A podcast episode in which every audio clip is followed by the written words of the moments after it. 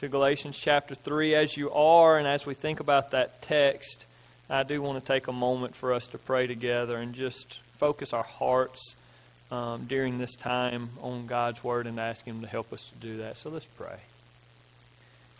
Father God, I am thankful.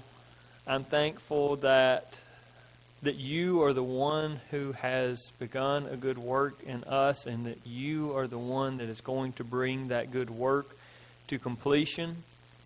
Father, this morning we've already sung about, Lord, the amazing grace, Lord, that we have found through faith in Jesus Christ. Lord, we've thought about our testimony through song, Lord, as we've thought about uh, us coming to Calvary and and recognizing our need for a Savior and Jesus, the one who died, being that Savior. Lord, as we've thought about you being the one that has overcome all of the things in our life that we could not overcome on our own. And so, Lord, I pray now that as we see that, not in lyrical form, but in text form, Father, that we would this morning focus on this truth, that we would be reminded, Lord, of, of how it is that we are saved.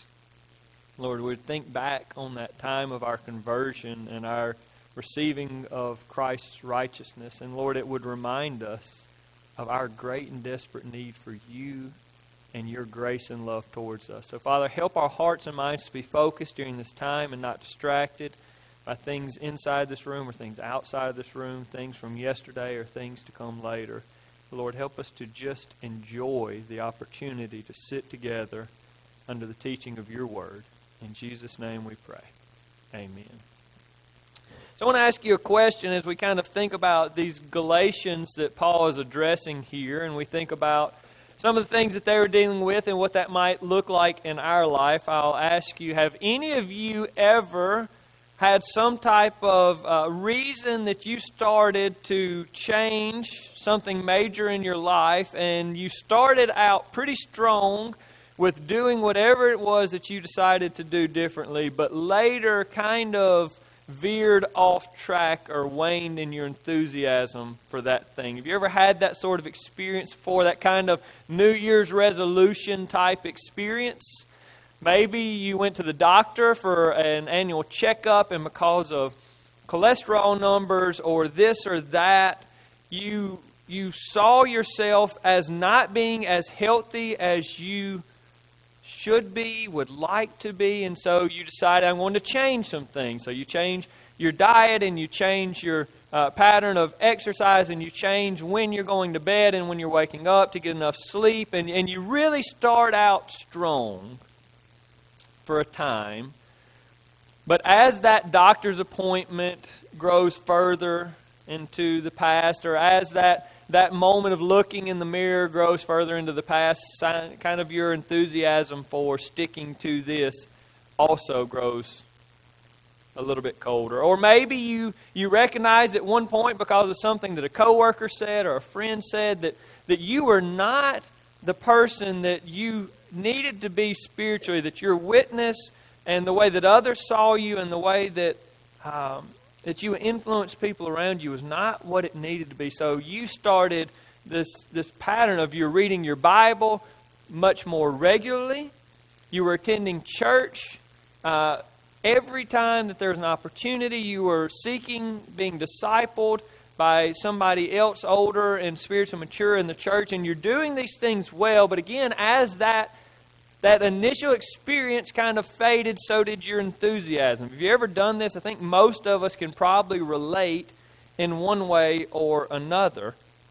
And I think sometimes when we get off track from doing the right thing, what we really need to do is to just look back and ask the question why did we ever begin doing this in the first place? And I, that's really what I believe we see Paul doing with the Galatians here in chapter 3. So if you've been with us in Galatians for a little while now, Paul's spent a good bit of time addressing directly the the Jewish Christians that had dealt with some issues, but he's now turning his attention from them back to the Galatians. He's talking to the original recipients of this letter here directly. And if, if you don't remember, kind of the context of what he's addressing with the Galatians is that they were lost people who heard the gospel. Paul came to them serving as a missionary, and Paul shared the gospel with them, and he told them about Jesus. And these lost people responded in faith, and they became Christians. And as we're kind of talking in this process here, that's a strong beginning. They recognize their need for Christ. They pledged allegiance to Christ. They began following Christ. But later, after Paul had left, down the road a ways, somebody came along and started to teach them hey, that's a good start.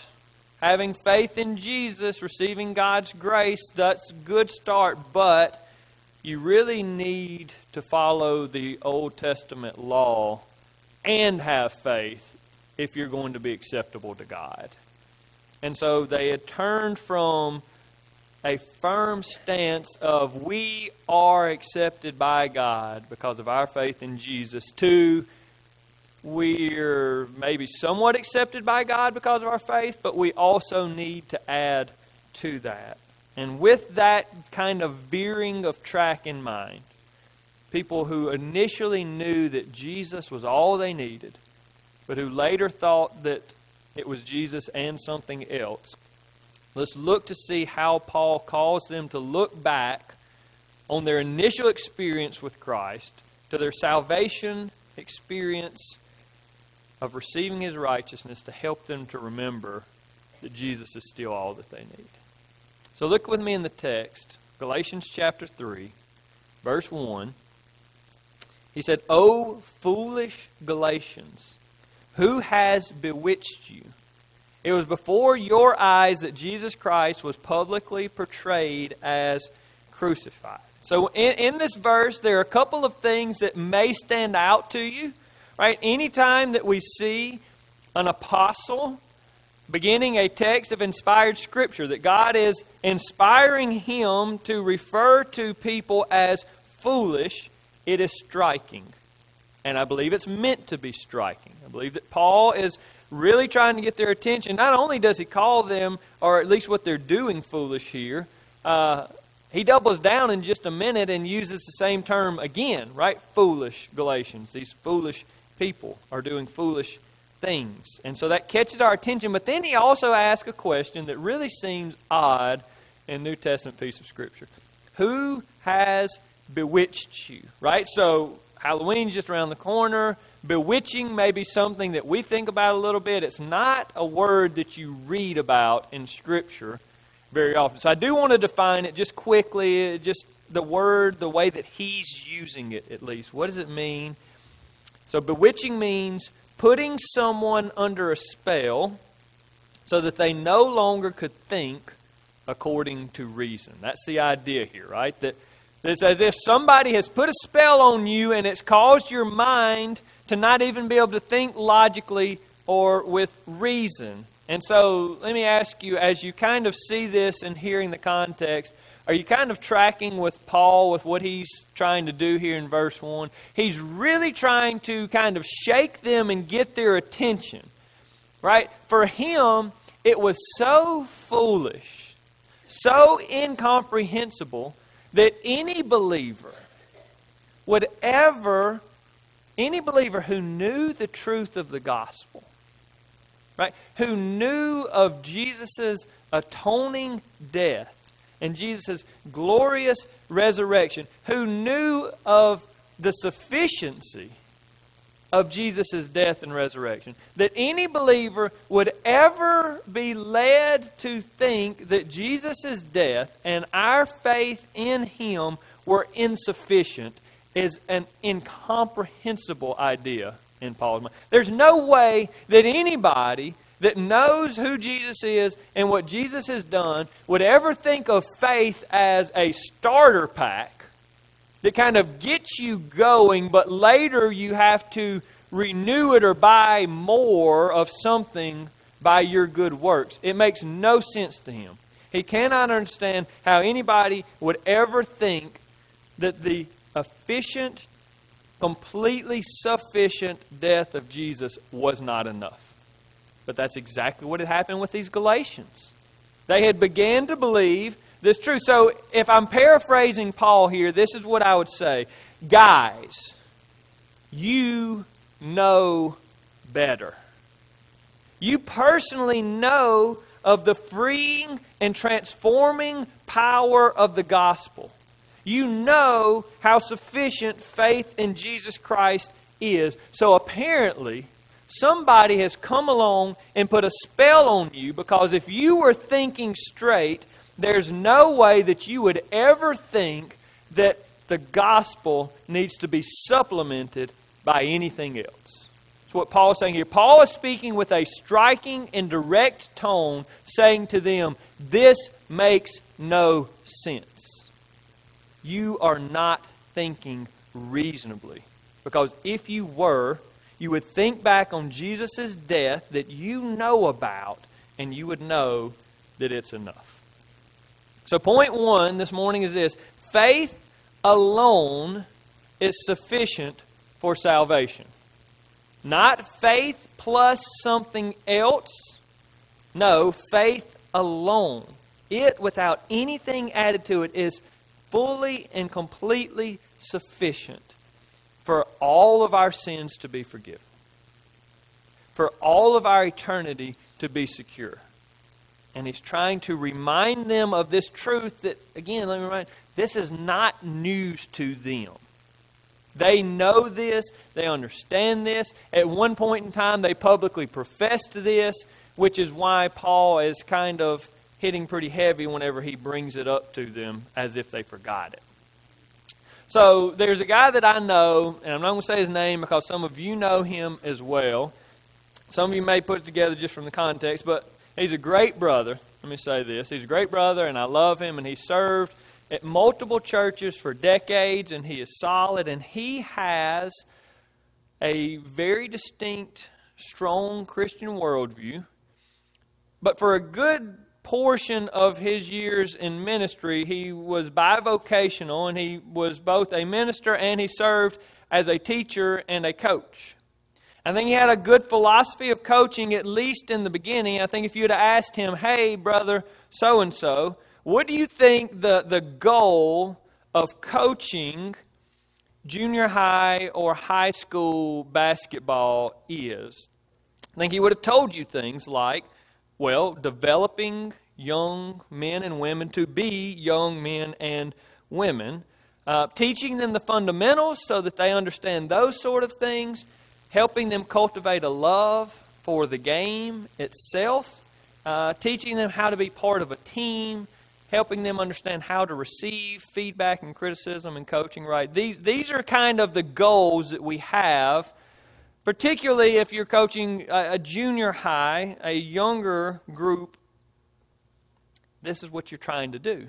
And I believe he knows that and understands that. But at one point in time, kind of close to a couple of decades into coaching, I know this brother, and he had kind of shifted to the point where the main goal appeared to be winning games. To the point that he would sometimes even ask his team to do unsound things.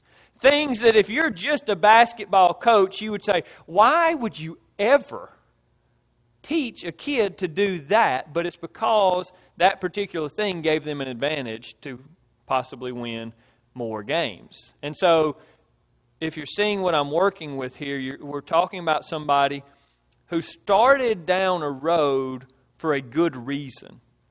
And he knew why he was going down that road. And he knew exactly what he was doing, and it was very honorable and it was very admirable. But at some point in time along the way, his mind lost track of why he began. And when he lost track of why he began, he started to do things that he shouldn't have ever been doing in the first place, like focusing more on winning than on developing young men and women. Now, I'm not condemning this brother in any way because, again, I think that we all can relate because we have all done similar things in our life. But why did I tell you the story? Because I think that Paul sees here in the Galatians the same thing, or at least a very similar thing. They, they came to Jesus with great intention. They came to Jesus because they recognized we are lost. And without you, we are hopeless. And our lives will continue to be a wreck as they have always been a wreck. And then we're going to die and we're going to be condemned to hell forever. They recognized that, and they recognized that Jesus was the only one that could deliver them from their sins, and that Jesus was the only one that could forgive them of their sins, and that Jesus is the only one that could deliver them from the condemnation of their sins that would result in them going to hell forever. And so they came to Christ, and they professed their, their need for Him. They fell for Him, and they declared Him Savior and Lord. Paul had seen that. He was with them when they did that. Paul likely, as I've been able to do with many of you, Paul likely sat down with them and heard them say things like, I know I cannot make it without Jesus. I, I know that, that if I have Him and I have His forgiveness, that I have everything that I need, but if I do not have Him, that I am hopeless. Paul likely sat down and heard them say things like that. And so to know that was their beginning and why they came to Christ in the first place and how they knew that they were saved, to then later hear that those same people were leaning on their own good works and thinking that's what was making them acceptable to God just made, made him shake his head and say, Guys, what has happened in between where you started and where you are now that's led you to think that you're sufficient to add anything to the work that Jesus has done? Kind of like if I went to that brother and said, Man, do you see what you're doing here? Do you remember why you began? And so, Paul, as he calls them foolish and as he asks who has bewitched them, he also points them back to Jesus' death that is the cause or the, the effect that has allowed them to become saved, to receive God's grace. The effect of that death brought salvation to them. And so he wants them to remember it. And in verse 2, he does the same thing, but a little bit more directly. He says, Let me ask you only this. I only want you to tell me one thing. Did you receive the Spirit by works of the law or by hearing with faith? Right? This is a very direct question. There's no really third option here. Here's what he says. Now, just the context in case we're not on the same page. Every single Christian receives the Holy Spirit when they become Christians. When we have faith in Jesus Christ and become Christians, we receive the Holy Spirit. Ephesians 1.13 tells us that, that, that us, us receiving the Holy Spirit is the seal of God's promise of salvation. Right? So this is this is our understanding. When you become a Christian, you receive the Holy Spirit. Paul here is referring back to that time. He's saying, think about when you received the Holy Spirit, and clearly they knew that they'd received the Holy Spirit. Verse 5 leads some scholars to think that maybe it's because them receiving the Holy Spirit it allowed them to do miracles, and we don't know that for sure. But we know this the Galatians knew when they received the Holy Spirit. And so Paul says, think about that time. Think about when you received the Holy Spirit. And they say, okay, I can remember that. What do you want to know about it? And he says, did that happen because you did some good stuff? Or did that happen because you had faith in Jesus Christ? Just such a brilliant question.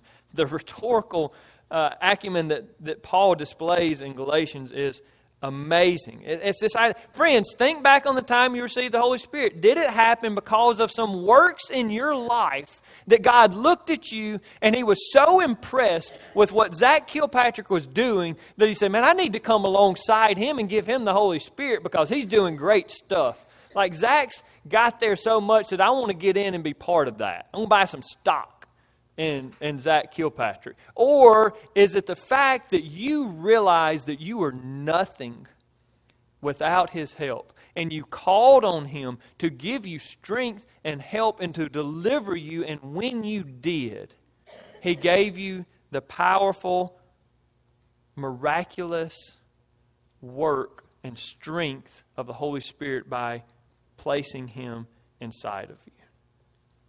Undoubtedly, Their answer was when we had faith. Right? This is clear. It's a rhetorical question, but it's one of those rhetorical questions that everybody knows the answer to. We received the Holy Spirit when we had faith. And when he asks that question and they have to give that answer, Paul's really, for the most part, I believe, fulfilled his intent in what he's trying to do here. Right? His intention was to make them think back on their initial salvation experience.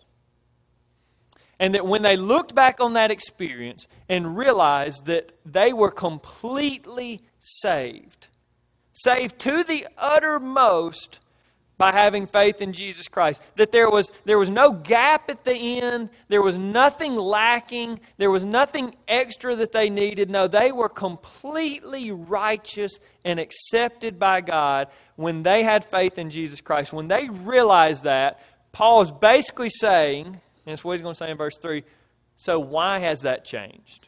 Right, here's the question. If you were saved and completely saved and saved to the uttermost, then what has changed? How have you lost your salvation? How have you needed to change and add something to it since then? How have you become sufficient on your own since then that your works are now adding something to your salvation? This thought process is very useful for us. And I will say, as a side note, I believe it's one of the reasons that it's important that we regularly observe the Lord's Supper. Because when we hold the cup that appears to us to be, it's representing the blood of Jesus Christ, and the, the piece of bread or cracker that represents his body, it's a reminder to us that the reason that we are saved is because Jesus Christ died in our place. And the work that Jesus Christ has done is completely sufficient for us. And the more often we're reminded of that and how much we need Him, the better off we are. So Paul says, think back on how you became Christians, and is that not enough now? And the answer is no, it is enough now. And verse 3 is really the only verse we're going to look at anymore with length this morning for time's sake. But this verse is one that I think hits pretty hard for the Galatians and I think when we think about the implications of it, it will probably hit hard for some of us as well. Are you so foolish? Having begun by the Spirit, are you now being perfected by the flesh? Now, I believe that when the Galatians answered the rhetorical question of verse 2 and realized that they were saved by faith alone. And then we're asked, well, then are you so foolish to think that you began by the power of God through the Holy Spirit, but something has changed and you can now bring that work about by your own good or your own strength or your own smarts? I think that's what he's talking about with the flesh here that it probably would have felt somewhat like a dagger in the heart to them. Because you have to realize this is not just a question, this is a pointed question, and it's a pointed question because of this. They've been living like they graduated from the gospel and are now okay on their own. That's the problem with the Galatians. The problem with the Galatians is at one point they knew that Jesus was their only hope, but since then they've changed their mind or changed their heart to think that it's about Jesus and what they can do. And so Paul says, when did anything change to make it no longer that you were completely dependent on Jesus and made it so that you are now able to add something to the work that Jesus has done? And when I heard that, I thought, oh, that has to have hurt so bad for the Galatians to be asked that. And then I thought, oh, but how bad does that hurt for me to be asked that question? At one point, they knew that they were absolutely and utterly dependent on Him. If He didn't save them, they were lost and they would remain lost. If He did not help them, then they would be helpless forever.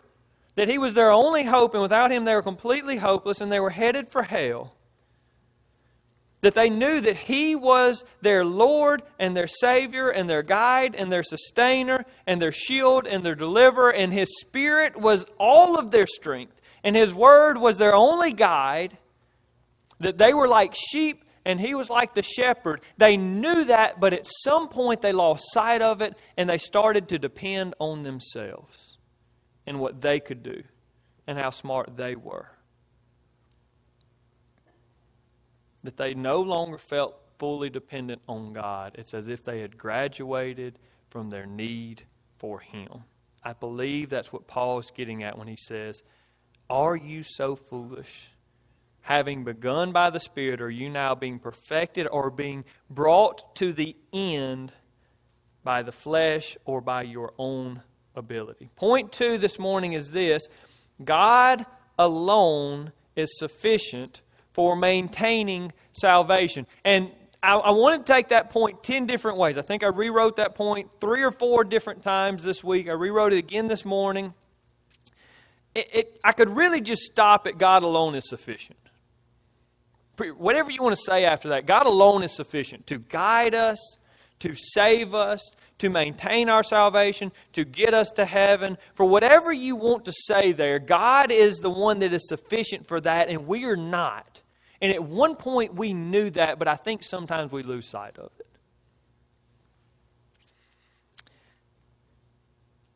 Let me take a breath. Tell you a story. You know, I can vividly remember teaching my kids to ride a bike. Any of y'all had that experience? You, you can remember teaching your kids to ride a bike? So if you can remember it as you think about it, and I've been able to do this a few times now, still got a few to go.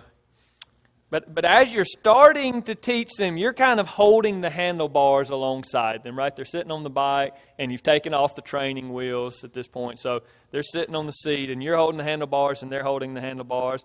And so you've coached them up on all the stuff when they had the training wheels. You've talked about, hey, when I let go, you've really got to pedal, right? If you don't keep pedaling, you're going to fall over and don't turn too sharp. And, right? You've, you've talked about all the stuff. I remember coaching up all of the things but I can also remember this look in my kids' eyes when I say, All right, I'm going to let you go. This, this look when they look up and there's just this, this terror in their eyes, this fear. Dad, don't let go. Dad, don't, Dad, don't let go because if you don't continue to hold me up, I'm going to fall. Right? I can, I can picture this. In my kids' eyes, in my mind, I can see it. You have to hold these handlebars or I'll never make it. But eventually they get past that, right? They get to the point where all they need is a push. You give them a push and they can go. And then eventually they get to the point where they don't even need the push, they can just ride the bike. And, brothers and sisters, it's as if these Galatians, it's as if some of us at one point were these fearful children looking at God, saying, If you don't hold me up, I will fall. I cannot make it without you. But at some point, something has changed in our life. I don't know what it is for you. I know what it was for the Galatians. It was a false teacher. Somebody told them a lie and they believed the lie. Maybe that's what happened for you. We live in a society that values and teaches self sufficiency and the ability to bring about self help, right? You don't need anybody else. You can do this on your own, right? That is very prevalent. And maybe you've just heard that enough times that you're applying it to your spiritual life. I don't need God, I can do this on my own. Hard work and perseverance, and I'll make it happen. Maybe for you, it's just a, mis- a miscalculation about how capable you are. That's for some of us. We just think that we're able to do more than we're really able to do. I think I'm smarter than I am. I think that I'm more capable. I think that I'm a better leader on my own than I really am. So maybe some of us, we we just miscalculate how capable we are. And maybe for some of us, it's because we misjudge how strong Satan and the temptation to sin in our life is. I mean, that, that temptation is strong, brothers and sisters. And if you think, if you think that at one point you needed God's help to overcome that and you don't anymore, let me just tell you, you are being foolish. You are being foolish if you think that you're just stronger than any temptation that comes your way without the power of God's Holy Spirit living inside of you. If you think about you, if you think you have the ability to bring about love, joy, peace, patience, kindness, goodness, faithfulness, gentleness, self control, if you think you can bring about any of those things in your life apart from the work of the Spirit, you're being foolish. I believe that's what Paul is telling us, what God's Word is telling us here. Brothers and sisters, not only is God able to maintain our salvation, but only God is able to maintain our salvation. I understand that's confusing, so I had them put it on the screen. Listen, he is able to do it. But I want you to know that only He is able to do that. Only He is able to keep you from sin. Only He is able to show you the right path in life. Only He is able to do these things. There's a great quote that I read this week. It's by a guy named Richard Longenecker. He's a scholar, he's writing about Galatians. And he said, What Paul wants his converts to see is that the Christian life is one that starts is maintained and comes to culmination only through dependence on the activity of God's Spirit. It starts there, it's maintained there, and it's only going to come to an end by God's grace, not because we at some point became sufficient on our own. So if you're here this morning and you feel self sufficient, feel like you can depend on yourself, to do these spiritual things, let me tell you, that line of thinking is foolishness. It is, and it always will be. So, when I see people like the Galatians who have become who began as Christians but who have become legalists, I see in them a problem. I see in them a concern. One that concerned Paul greatly. He wrote a book of the Bible to address it under God's inspiration. But also, whenever I see Christians who have no desire to read God's Word, when I see Christians who rarely ever pray because apparently they don't feel like they need God's help or guidance in the things that they're dealing with, when I see Christians who are rarely ever seeking the strength of the Holy Spirit, when I see Christians who have no feel like they have no need for the discipleship of the church, of other Christians that have lived life and gained wisdom through experience with God pouring into them, that concerns me. And that concerns me greatly because I think what I'm seeing there is somebody that's saying, God, let the bike go and I'll ride it myself when he's saying, Brothers and sisters, if it had training wheels, you couldn't ride this thing on your own. You need me to hold it up. We don't ever spiritually graduate from needing God to hold it up. John 15, 5, Jesus says this I am the vine, you are the branches. Whoever abides in me and I in him, he it is that bears much fruit. Listen to this last part. For apart from me, you can do nothing. Brothers and sisters, if you've lost sight of you needing God to hold the bike up, I pray that today that you're reminded through the example of the Galatians, learn it the easy way, not the hard way, that where you began in a desperate and absolute need for God's help is where you are now. It's where we are now. This is where I am, desperately needing God's help every single day, and that's where we will always be. We'll never graduate from it. The gospel is not the down payment that gets our foot in the door and then we take over from here. No, it is everything for us. We need Him. We did need Him. We do need Him. And we will always need Him. Without the strength of God's Holy Spirit working in our life, sin will crush us, and it would crush us every day of the week. Without God providentially working out millions of things around us that we cannot see every moment of every day, our lives would run out of control. We can't always see it, Brothers and sisters, trust God's word. If He's not doing this great work, it's not being done. We need Him. So this morning, let me say if you are here and you're hearing all about how desperately we need God, and you say, I don't know God. Let me go back to that part where we began, brothers and sisters. There's good news because you can know God and you can have His help and you can have His strength. Your life feels like it is out of control right now. You feel like sin has some hold on you that you can't break. That's because you can't. But Jesus is God, and He left heaven and He came here and He died a perfect atoning death, and then He came back from the dead. He's defeated death, He's defeated sin. And if you'll come and declare Him as your Savior and Lord, not you don't have to come. If you'll declare Him as your Savior and Lord, if you'll call on Him to be the one that's in charge of your life, you'll receive that power over sin. You'll receive God's Holy Spirit. You'll receive eternal life. This is great news. Free for all of us because of the work that Christ did. Praise God. But I also want you to hear this. If you're here, brothers and sisters, and you knew that at one point, but you recognize now that you've kind of lost sight of that, let's just look back. Here in a minute, we're going to hand you a cup. It's going to have juice that looks like blood. And when you look at it, remember that Jesus' death, even his dying, is more powerful than any moment that you will ever live. And that if you depend on him rather than depending on yourself, that you'll have all that you need. I know that sounds over spiritual and you think that's just preacher talk, but I'm telling you, brothers and sisters, it's true.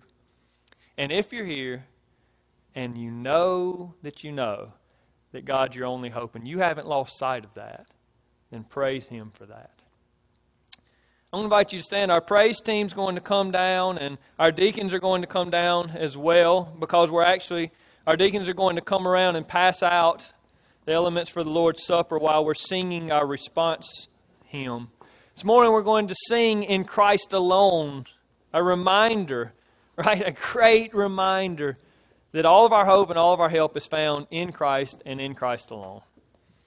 So we're going to sing this song, and as we sing this song, and as you look at these elements, I pray that you would just use this time to reflect. You don't have to sing, you might just want to pray. You might just want to sit and meditate. You can take these, and if you look in front of you, the, the chair in front of you, there's a little place in the rack that you can set the cup and it'll hold it for you. And you can just pray, or you can come down here and see me, and I'll pray with you. But use this time of reflection and response to do whatever the Lord's leading you to, as Brother Shane and the praise team lead us in this hymn of response.